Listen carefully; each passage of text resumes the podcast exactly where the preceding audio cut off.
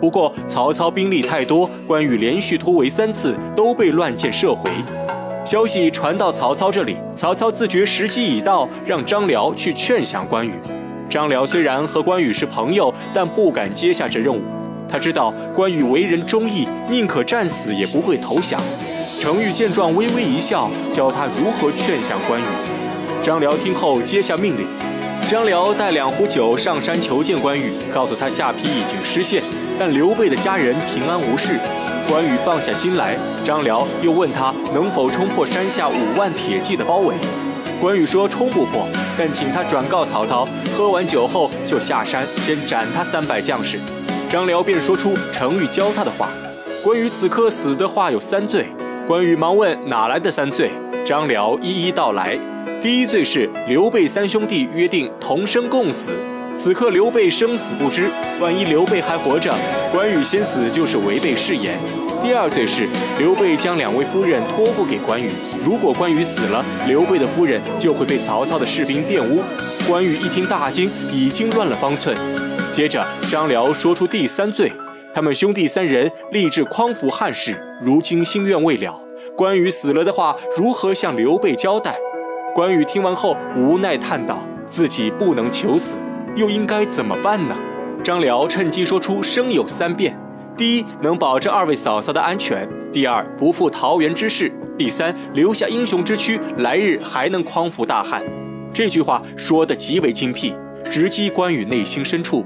关羽思考一番后，表示愿意归降曹操，但自己也有三条约定：第一，他只属汉帝，不属曹操；第二，让曹操善待刘备的两位夫人；第三，只要刘备有消息，不管天涯海角，他都要去追随刘备。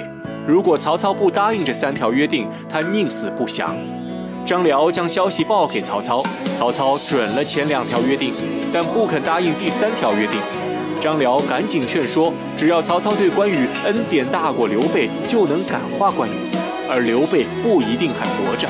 曹操听后觉得有理，决定答应关羽的约定，就此一代武圣关羽归降曹操。曹操看到关羽喜不自禁，亲自弯腰给关羽系鞋带，关羽受宠若惊。另一边，周瑜和孙策带兵外出，路过一片树林时，却被一阵琴声吸引。周瑜精通音律，听出曲子中间弹错了一个音调。孙策决定去看看是谁在弹奏。到了地方，却不见人影。回家后，二人仍然念念不忘。一打听才知道是乔国老家女儿弹的，便去登门拜访。谁知乔国老有两个女儿，大乔和小乔，都常去竹林弹琴。他也不知道那天弹曲子的是谁。孙策见状，便提出了一个建议。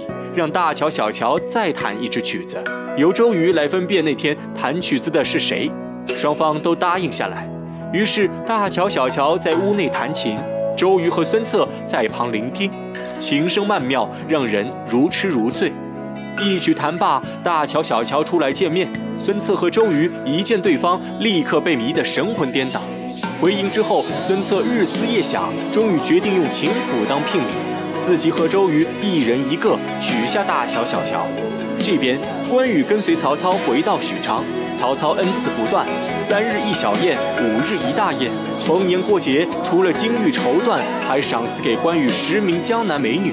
自己吃着半月小鹿肉，觉得鲜美无比，也要立刻让人给关羽送去。关羽收到赏赐后，却心中忐忑。刚好张辽前来探望。关羽便向他诉说自己没有功劳，不好意思收这么多东西，觉得愧对曹操大恩，而且目前不知刘备生死，自己每天都焦虑不安，无心下饭。张辽回去后，立刻如实敬报曹操。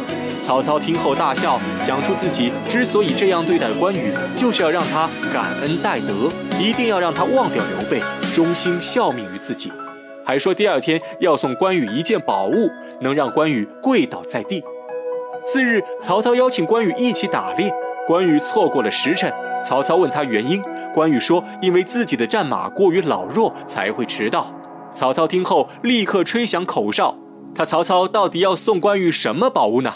我们下回分解。